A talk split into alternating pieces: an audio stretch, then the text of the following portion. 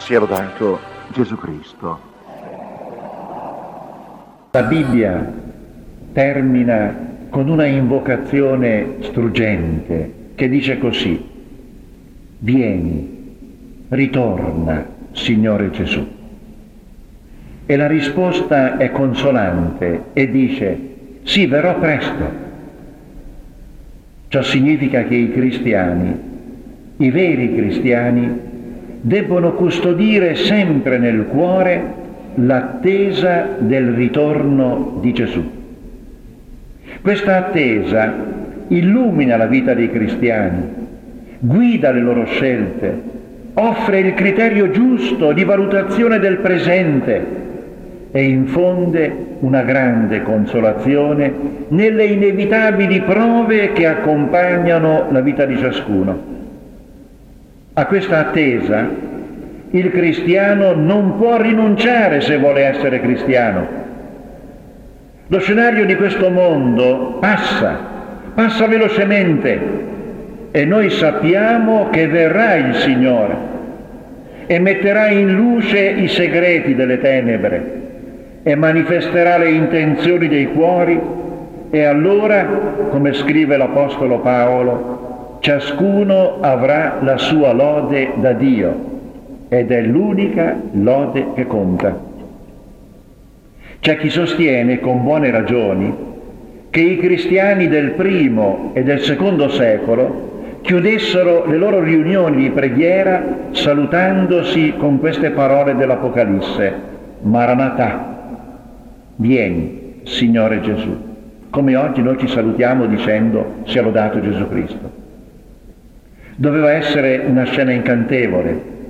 I cristiani infatti un tempo guardavano costantemente l'ultimo orizzonte della storia e aspettavano davvero il ritorno del Signore, così come nella notte buia una sentinella aspetta lo spuntare raggiante dell'alba. Nella Didache, che è uno scritto della prima generazione cristiana, fine primo secolo, è conservata questa significativa preghiera. Venga la grazia e passi questo mondo. Osanna al figlio di Davide. Chi è santo si appressi, chi non lo è si penta, Maranatà. Vieni, Signore Gesù, Amen. Il pensiero e il cuore dei primi cristiani era rivolto all'attesa del ritorno del Signore perché essi ben ricordavano le parole di Gesù che aveva detto voi state pronti? Tenete in mano la lampada accesa e tenete alzata la veste per camminare velocemente per andare incontro al Signore che viene. E ricordavano anche le parole che Gesù pronunciò durante l'ultima cena quando disse agli apostoli, io vado a preparare un posto per voi.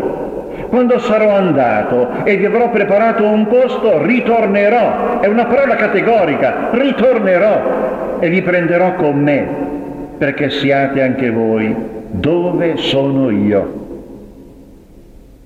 Questo annuncio appartiene al cuore del cristianesimo, perché l'opera di Cristo non è ancora giunta al compimento.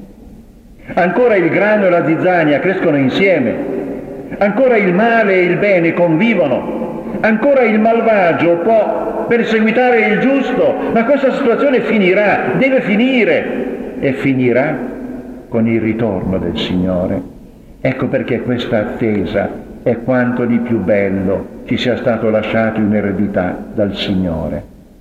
Ma, ma, oggi noi cristiani aspettiamo il ritorno del Signore. Ci sentiamo davvero ospiti e pellegrini in questa terra? Possiamo davvero ripetere le parole dell'Apostolo Paolo, la nostra patria è nei cieli e di là aspettiamo come Salvatore il Signore Gesù Cristo? Si vede l'attesa del Signore nei nostri volti e nei nostri comportamenti? Credo che sia urgente è indispensabile riaccendere o perlomeno ravvivare la lampada dell'attesa di Gesù. Senza questa lampada noi siamo degli sbandati e dei naufraghi nella tempesta degli avvenimenti di ogni giorno. E oggi, lo dobbiamo dire perché è vero, non è facile tenere accesa la lampada dell'attesa del Signore.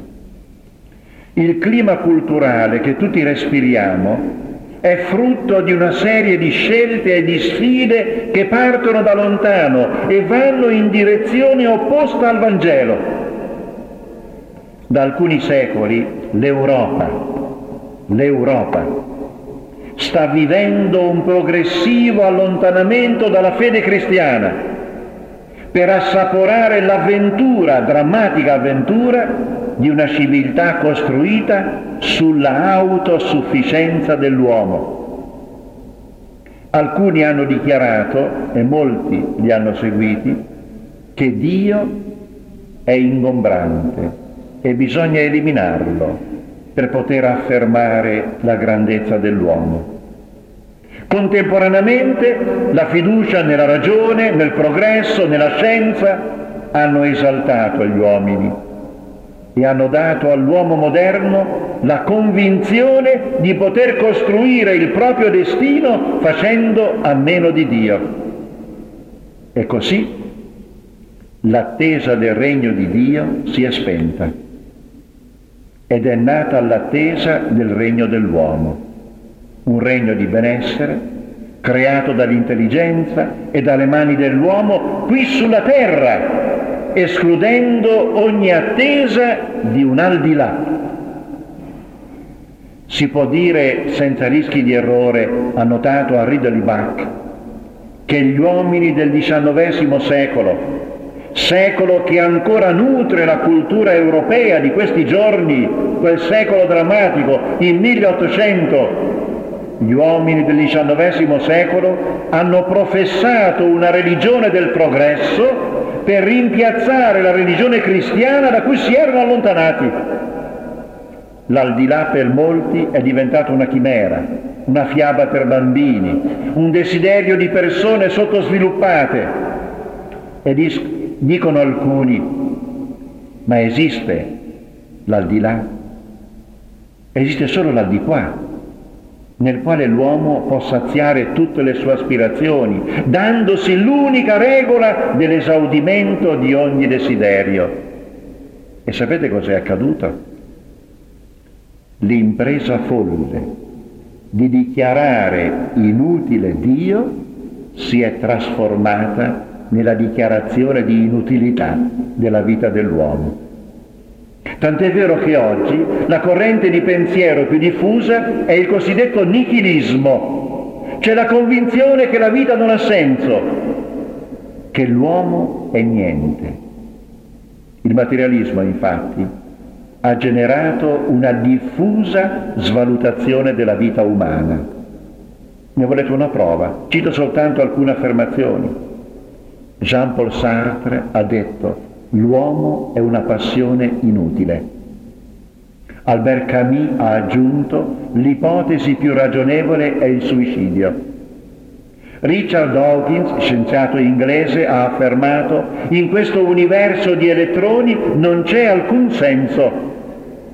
Jean Rostand, acclamato scrittore, ha concluso l'uomo è un atomo ridicolo, sperduto nel cosmo inerte smisurato, la sua febbrile attività è soltanto un piccolo fenomeno locale, effimero, senza significato, senza scopo. E potrei continuare questa drammatica litania.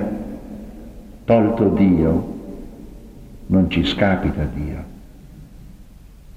ci scapita l'uomo, perché la vita dell'uomo non ha più senso.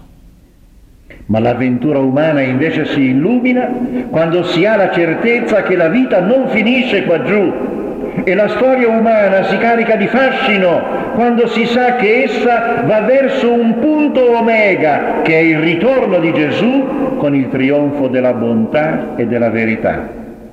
E noi aspettiamo questo momento e abbiamo la certezza che verrà. Giovanni Papini che fino al 1911, all'età di 30 anni, era ateo, ateo ripugnante, Dopo dieci anni, nel 1921, a 40 anni, era fervente cristiano e scrisse una toccante preghiera a Gesù. Una preghiera che dice così, Gesù, è giunto il tempo che tu devi riapparire a tutti noi e dare un segno perentorio e irrecusabile a questa generazione tu vedi Gesù il nostro bisogno, tu vedi fino a che punto è grande il nostro grande bisogno. Non puoi fare a meno di conoscere quanto è improrogabile la nostra necessità, come è dura e vera la nostra angustia, la nostra indigenza, la nostra disperazione. Tu sai quanto abbisogniamo di un tuo intervento. Ritorna, Signore. Sia pure per un breve ritorno, una venuta improvvisa, subito seguita da un'improvvisa scomparsa, un'apparizione sola, un arrivare e un ripartire, una parola sola nel giungere, una sola nello sparire, un segno solo, un avviso unico, un balenamento nel cielo, un lume nella notte, un aprirsi del cielo, una risplendenza nella notte, un'ora sola della tua eternità, una parola sola per tutto il tuo silenzio abbiamo bisogno di te, di te solo e di nessun altro. Ritorna, Signore Gesù. La preghiera di Papini evidentemente sarà esaudita, però non con l'urgenza che invocava il poeta, perché il calendario di Dio è diverso da quello degli uomini. Ma una cosa è certa, Gesù ritornerà.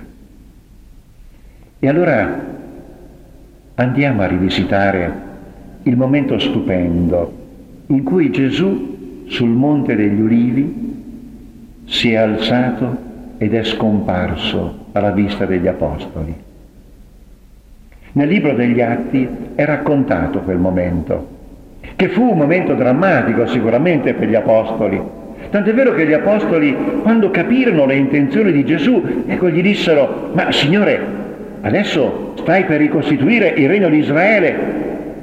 Ma Gesù rispose, non spetta a voi conoscere i tempi e i momenti che il Padre ha riservato alla sua scelta, cioè il calendario. Dio non lo svela a nessuno, spetta a Lui. Ma a voi a voi spetta questo.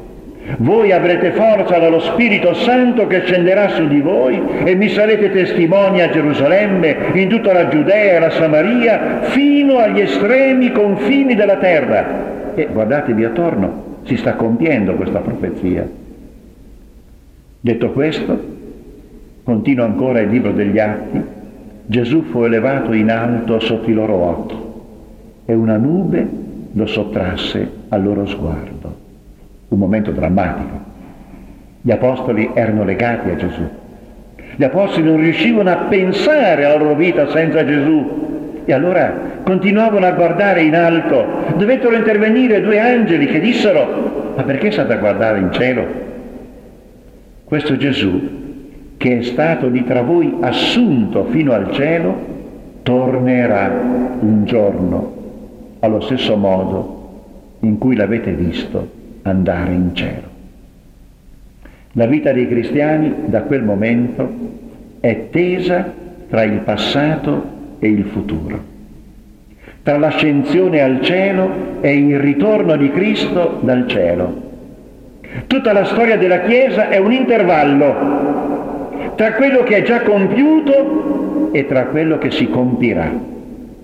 In questo intervallo i discepoli di Cristo, e siamo noi, sono chiamati a condividere la sorte del loro Maestro, che è questa. Se il mondo vi odia, sappiate che prima di voi ha odiato me.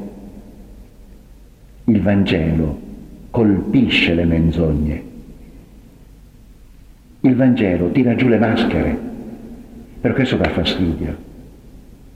Il Vangelo non ci permette di inginocchiarci davanti ai tiranni e ai prepotenti di questo mondo. Per questo dà fastidio. E Gesù dice, se fosse del mondo, il mondo amerebbe ciò che è suo.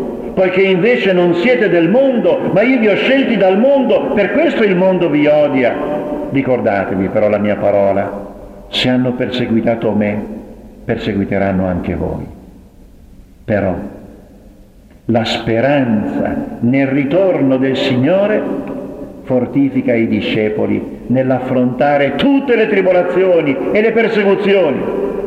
I cristiani infatti sanno che Gesù ritornerà e tutta la storia passerà al vaglio del suo inappellabile giudizio. Questa seconda venuta di Gesù si svolgerà al cospetto di tutta la creazione, nello splendore della gloria di Cristo risorto.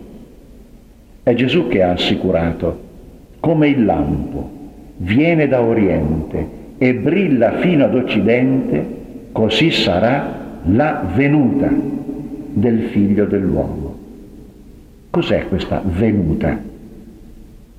Negli scritti del Nuovo Testamento la venuta, la seconda venuta di Gesù è indicata con una parola, parusia, che è usata undici volte nel Nuovo Testamento.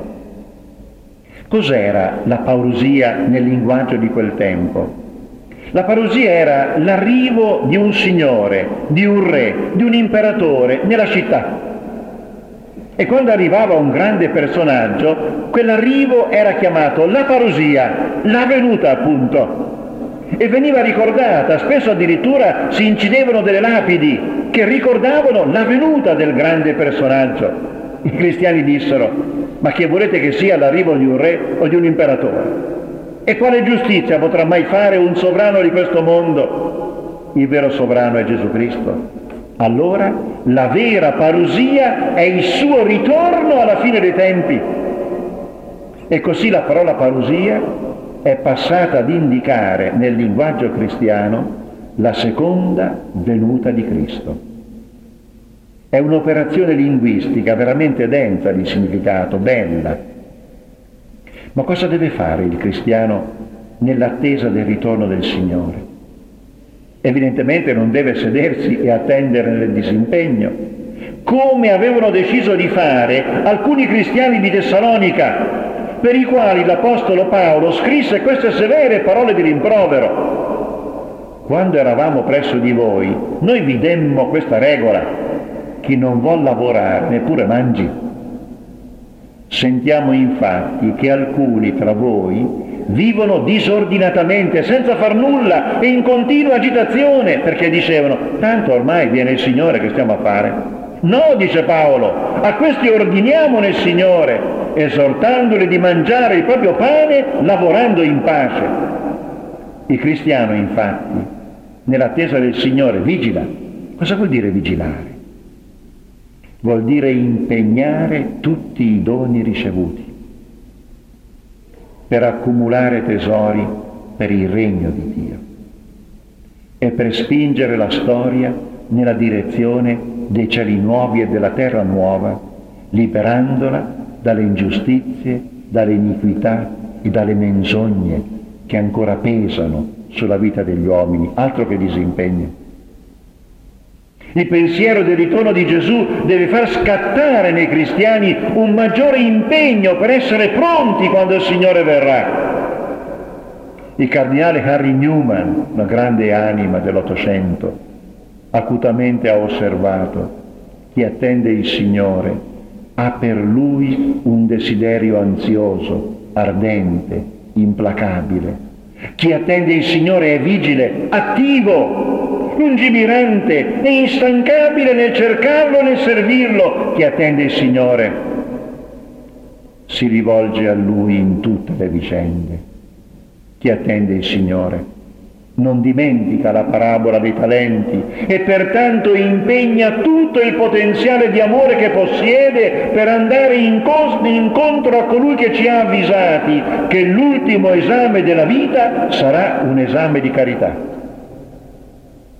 Chi attende il Signore non si scoraggia di fronte alle difficoltà, di fronte alle incomprensioni, di fronte alle prove, perché egli sa che l'ultima parola spetta a Gesù Cristo, Signore e giudice unico e inappellabile della storia umana.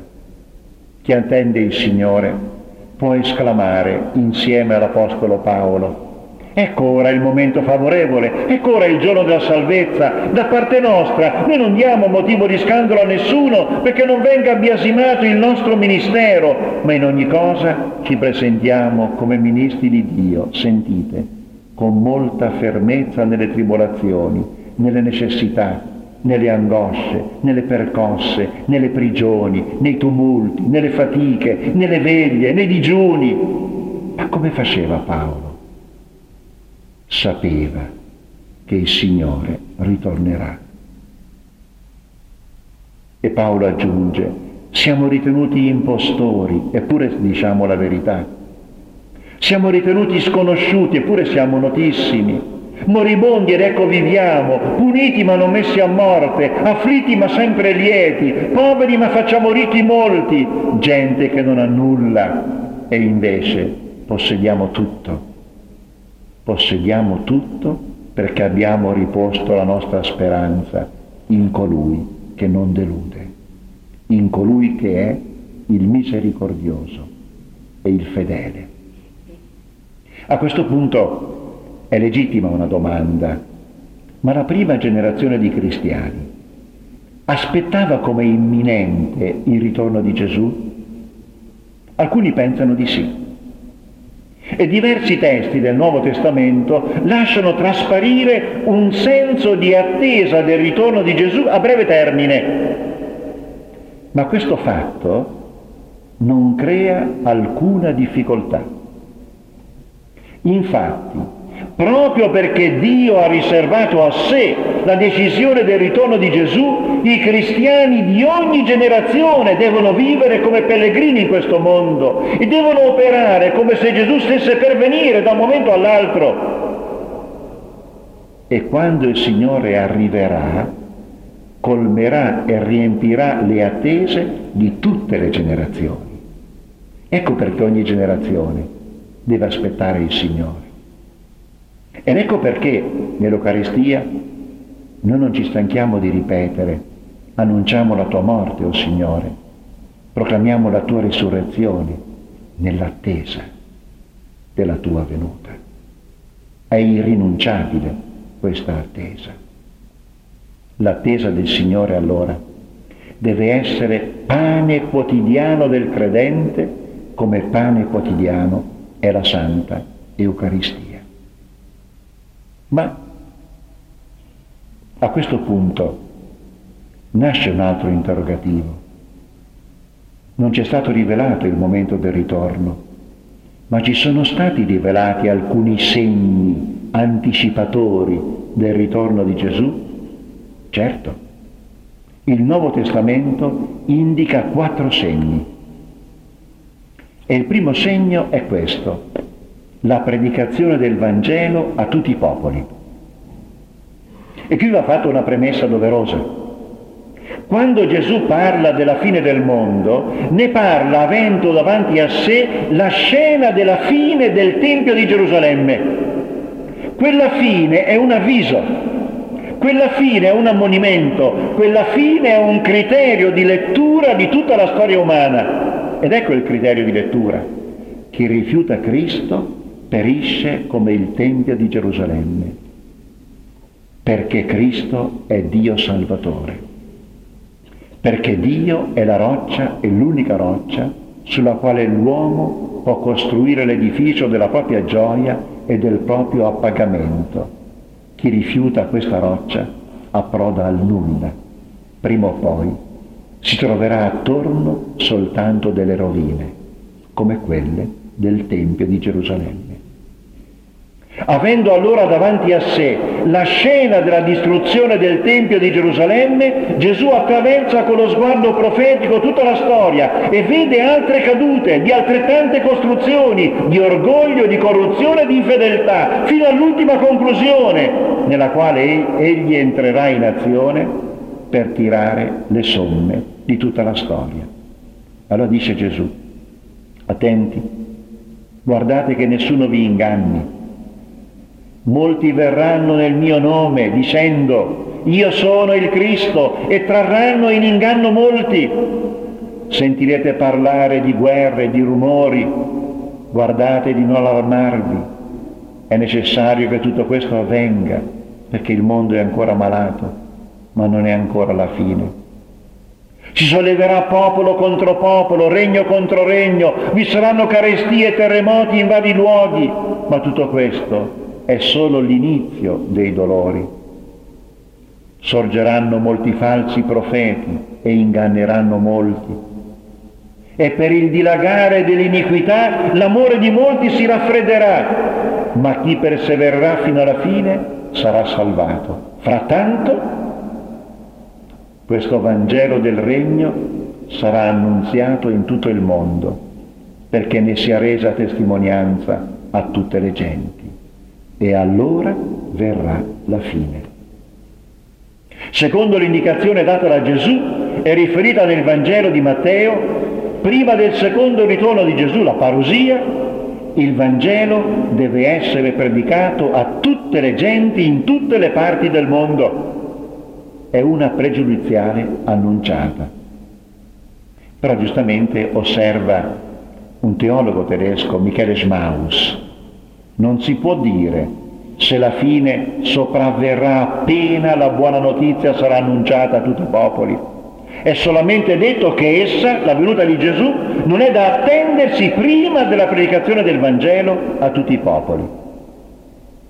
È detto quindi che prima del ritorno di Gesù il Vangelo deve risuonare in tutto il mondo.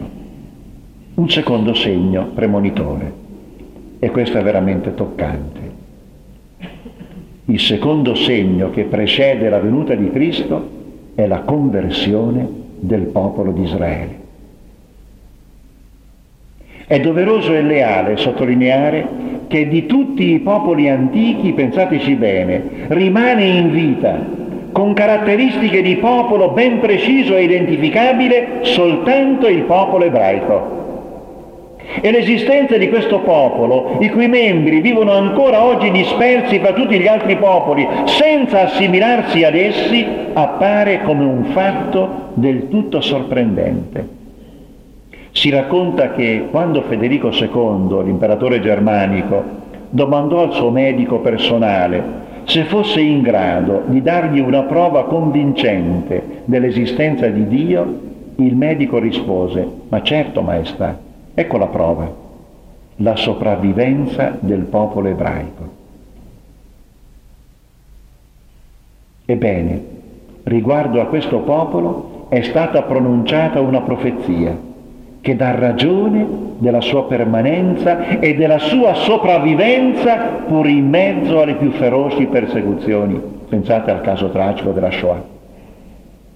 La profezia è stata formulata dall'Apostolo Paolo nella lettera ai Romani, scritta attorno agli anni 57 e 58, quindi prima della distruzione del Tempio.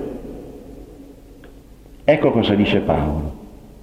Dico la verità in Cristo, non mentisco, e la mia coscienza me ne dà testimonianza nello Spirito Santo. Ho nel cuore un grande dolore e una sofferenza continua. Perché? Per il suo popolo. Vorrei infatti io stesso essere anatema, cioè separato da Cristo a vantaggio dei miei fratelli, dei miei consanguini secondo la carne. Paolo era un ebreo, era un ebreo osservante e si era convertito a Cristo dopo l'incontro sulla via di Damasco. Quindi Paolo avvertiva un grandissimo dolore per il suo popolo proprio per il fatto che esso non aveva riconosciuto Gesù come il Messia. Paolo dice per assurdo che gli sarebbe disposto a rinunciare a Gesù pur di condurre il suo popolo all'incontro con lui. E aggiunge, fratelli, il desiderio del mio cuore e la mia preghiera sale a Dio per la loro salvezza. Rendo infatti loro testimonianza che hanno zelo per Dio, ma non secondo una retta coscienza, poiché ignorando la giustizia di Dio e cercando di stabilire la propria, non si sono sottomessi alla giustizia di Dio, cioè a Gesù. L'Apostolo Paolo riconosce che il popolo ebraico è pieno di zelo e anche oggi però questo popolo non ha capito che la salvezza non si raggiunge con l'osservanza di riti o di leggi, ma soltanto aprendo umilmente il cuore a Cristo. A questo punto l'Apostolo si pone una domanda formidabile e dice, io domando dunque, Dio avrebbe forse ripudiato il suo popolo? È impossibile. E allora cos'è accaduto? Dice Paolo. L'indurimento del cuore di una parte di questo popolo ha creato la situazione perché il Vangelo uscisse dalla Palestina e si diffondesse per il mondo intero. Dio ha usato questo indurimento per il bene.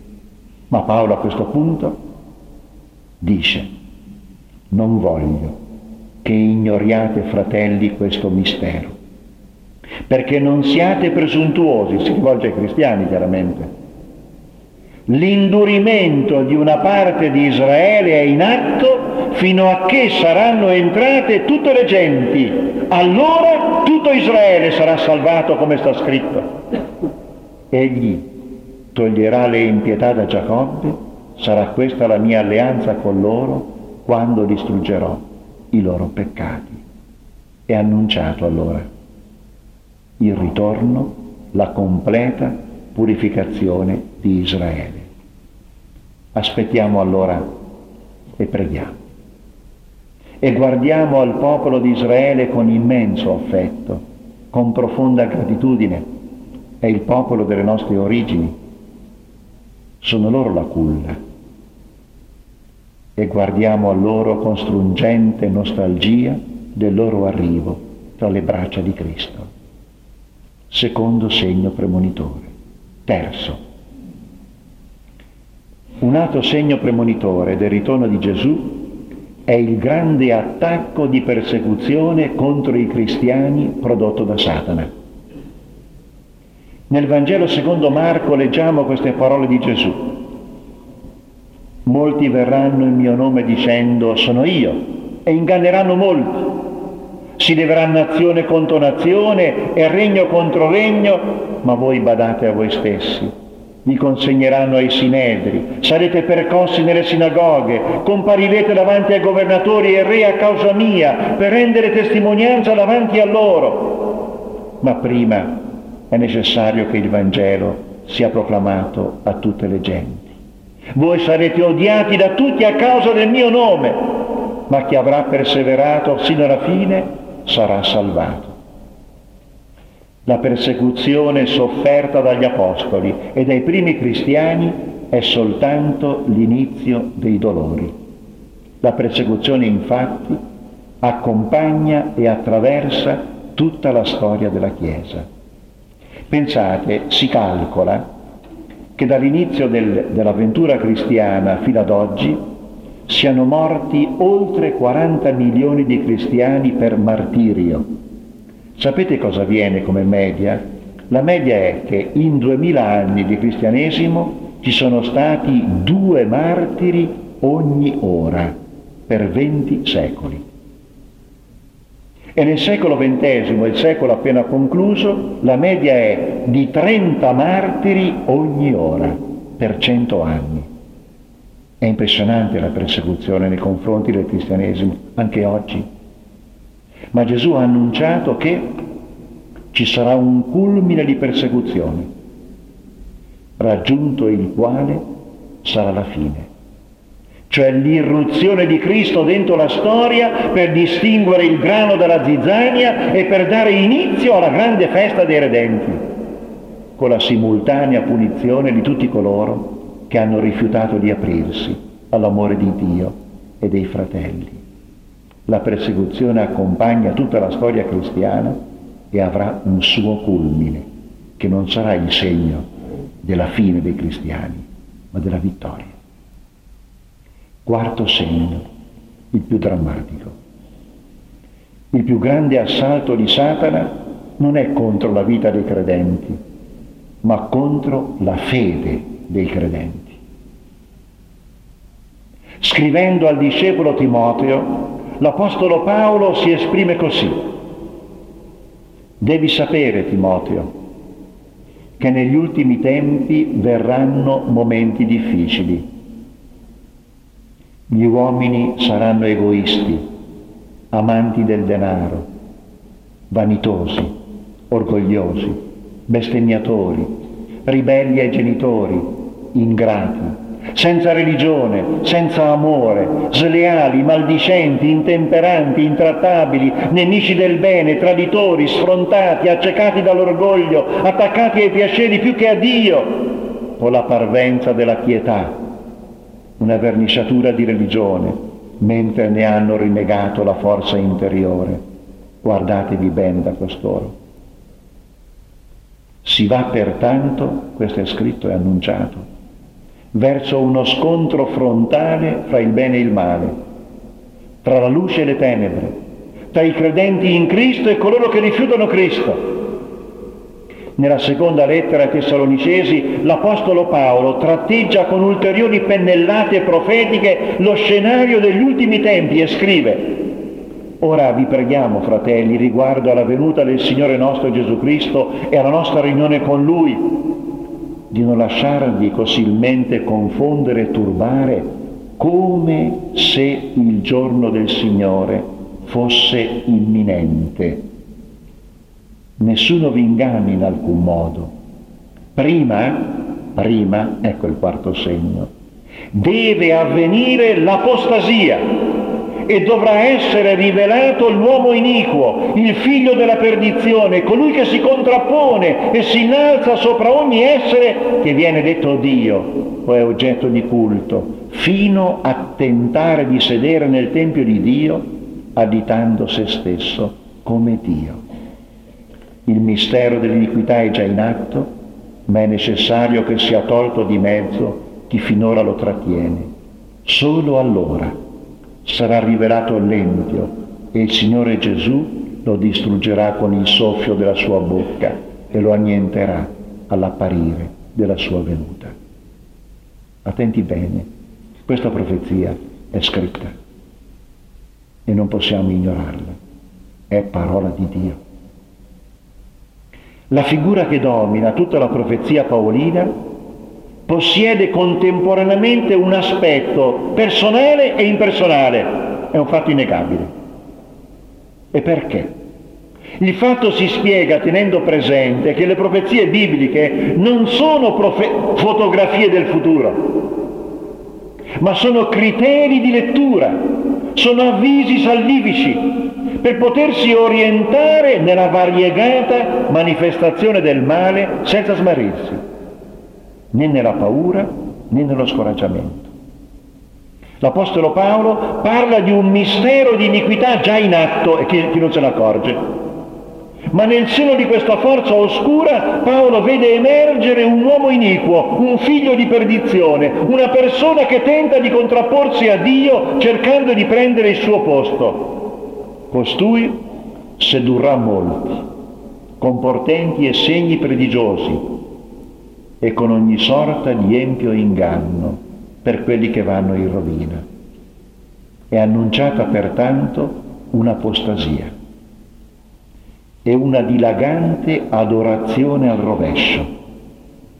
Molti uomini, cioè, invece di adorare Dio, adoreranno il potere e il piacere, adoreranno il mondo e le forze del mondo, staccandole da ogni riferimento a Dio e si rivolteranno nel fango sfidando ogni regola data da Dio alla sua creazione. Questa apostasia accompagna tutta la storia della Chiesa, c'è sempre stata, ma avrà un suo culmine. E non possiamo negarlo, io lo dico quasi fermando questo, eh? non possiamo negarlo è l'atteggiamento che nel tempo moderno va conquistando con crescente intensità il cuore di tanta gente, diventando apostasia di massa. Basta accendere la televisione nel cuore della notte per avere la nauseante riprova di quanto sia vero l'abbrutimento di questa generazione sempre meno cristiana.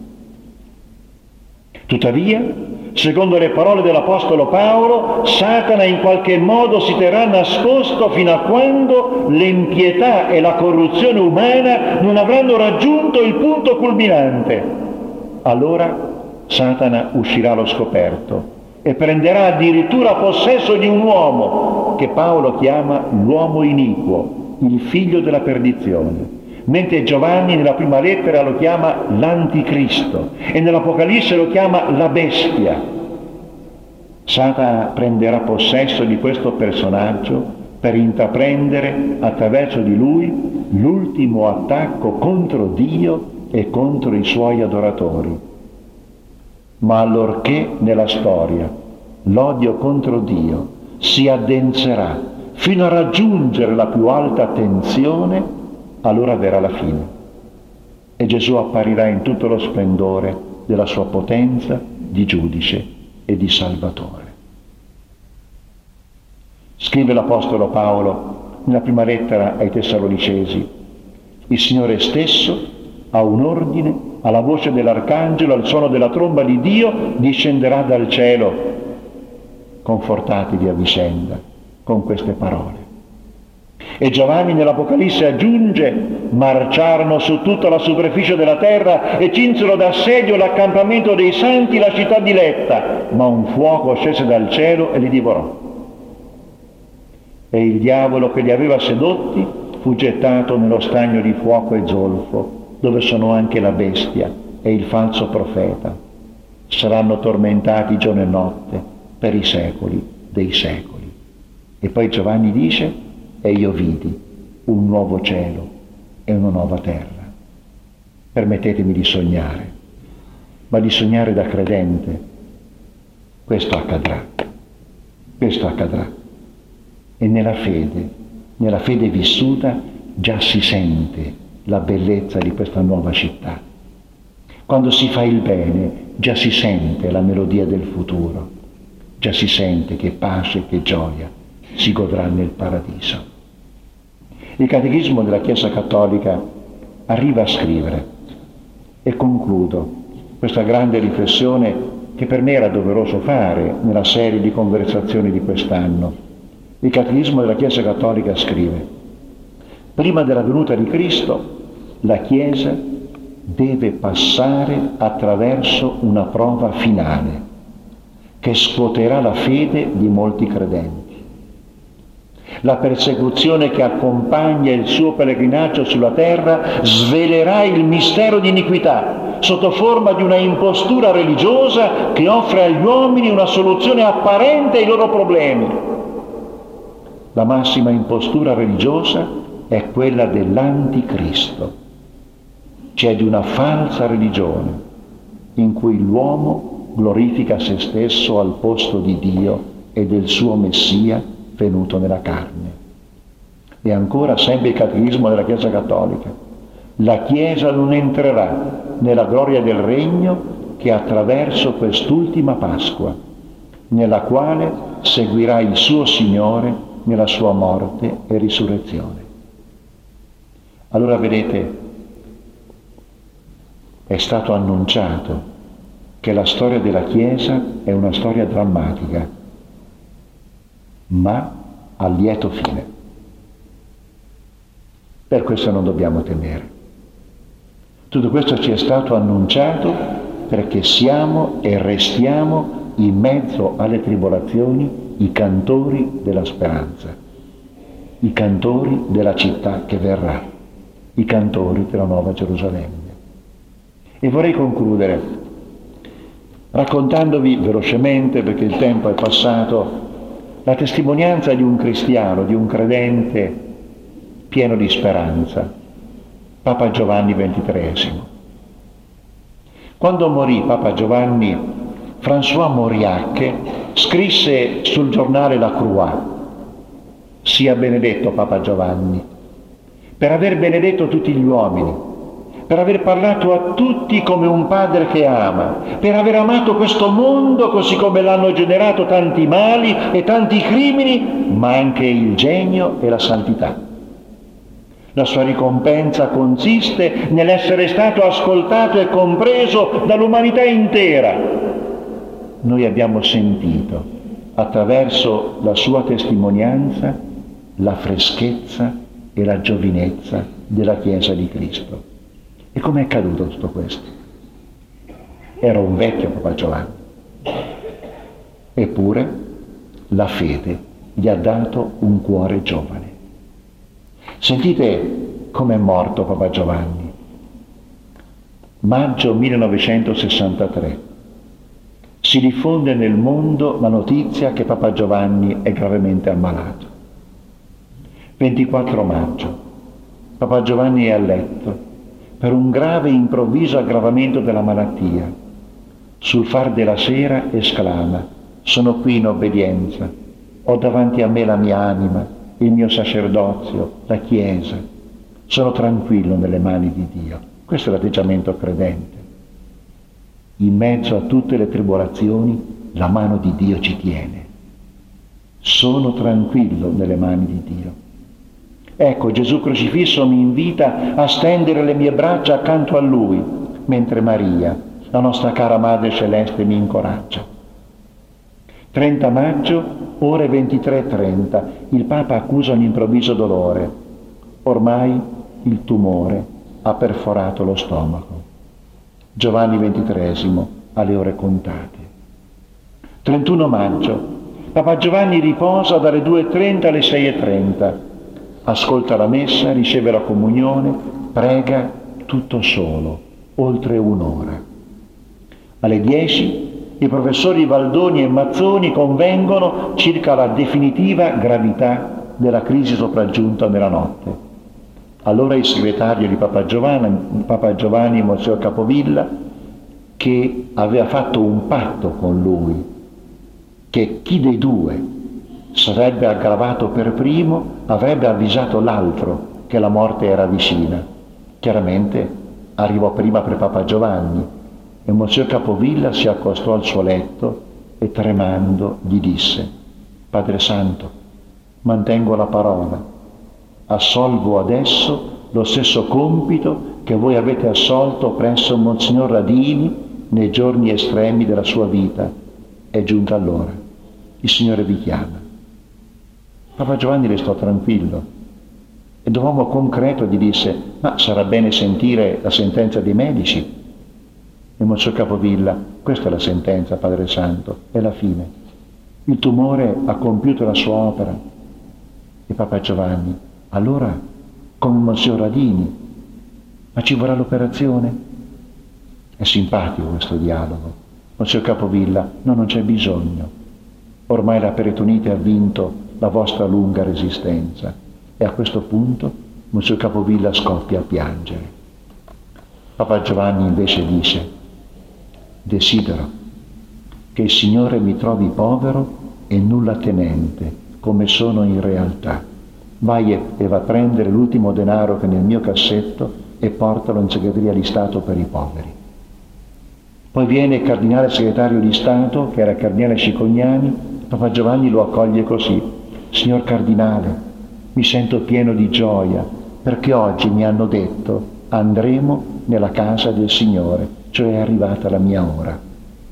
Alle 11 riceve il viatico e a Monsignor Cavagna che stava accanto a lui con il Santissimo, gli dice, si fermi accanto a me con il Signore e si mette in preghiera e poi fa l'ultima predica e dice, questo letto è un altare, l'altare vuole una vittima, eccomi pronto, offro la mia vita per la Chiesa, per la continuazione del concilio, per la pace del mondo, per l'unione dei cristiani. Il segreto del mio sacerdozio sta nel crocifisso che volli porre, porre di fronte al mio letto. Egli mi guarda e io gli parlo. Nelle lunghe e frequenti conversazioni notturne il pensiero della redenzione del mondo mi è apparso più urgente che mai. Ho altre pecore che non sono di questo ovile. Guarda il crocifisso e dice, quelle braccia allargate dicono che egli è morto per tutti, per tutti. Nessuno è respinto dal suo amore e dal suo perdono. E Papa Giovanni, dopo poco, ha lasciato questo mondo e ha lasciato in tutti il rimpianto e quasi il desiderio di una morte così. Fratelli e sorelle, queste parole della scrittura ci sono state dette e consegnate per la nostra consolazione, non per la nostra paura. affinché camminando in questo mondo noi abbiamo la certezza che Dio è con noi. Sia lodato Gesù Cristo.